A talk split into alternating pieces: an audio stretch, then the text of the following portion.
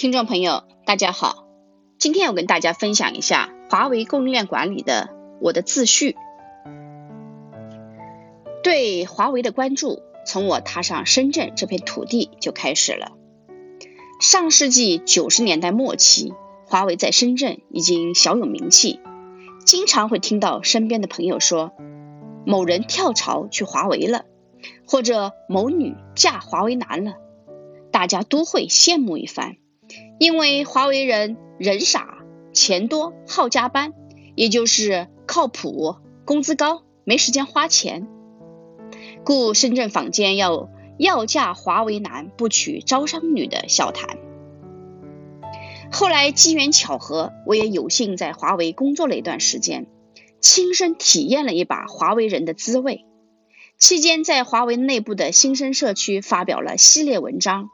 华为离苹果究竟有多远？引发热议，更有好事之人将我的文章转发到互联网上，引发无数网友的关注和讨论。时过境迁，短短两年时间，华为的全球化、全球市场份额就势如破竹，超越了苹果公司，其供应链管理能力也备受赞许。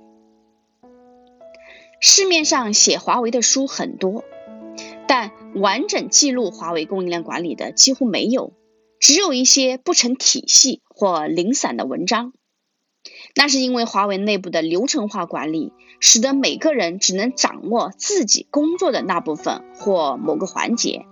无法有全局观，导致每个人的供应链管理知识和经验都是碎片化的。由于我在不同世界级企业的特殊工作经历，使得我能够用独特的视角来看华为和解析华为的供应链管理，既不鼓吹也不贬低，以中立而客观的立场向广大读者展示一个真实的华为供应链管理。在这本书中，我会从我的视角解读华为供应链的过去、现在和将来。透过华为成长和发展历史的脉络，跟大家分享华为在不同的发展阶段和历史背景下碰到的供应链管理问题，以及华为面对这些问题的解决办法。华为是如何通过三十年的发展，将服务支持的供应链转化为价值创造的供应链，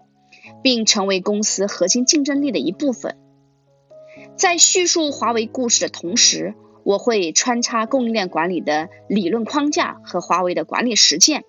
包括如何进行计划管理、采购管理、供应商管理、生产管理、仓储管理、物流管理，以及如何进行数字化转型和协同管理，还有采购战略管理。这也是华为最厉害、最为人称道的地方。此外，我还会围绕华为供应链管理科学、人才。组织机制、方法、流程和工具，对华为供应链案例做深入浅出的分析和讲解。在本书的第六章节，我会拿华为与业界同行企业的供应链绩效进行比较，通过数据的比较和分析，对华为的供应链管理做出客观的评价，并分享华为供应链管理给我们带来的启示。供应链管理所构筑的产业链生态。会成为未来企业的核心竞争力。希望本书能够起到抛砖引玉的作用，让更多的人透过华为去了解供应链、关注供应链，并为供应链管理付出努力和实际行动，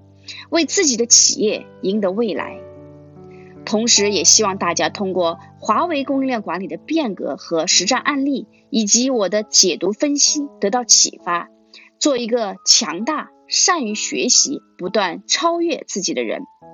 正如华为创始人任正非任总所说：“我们每个人都为国家种上一个土豆，就是对国家的贡献。我们的国家也会因为我们而更强大、更富足。”欣桐于二零一九年九月一日，深圳。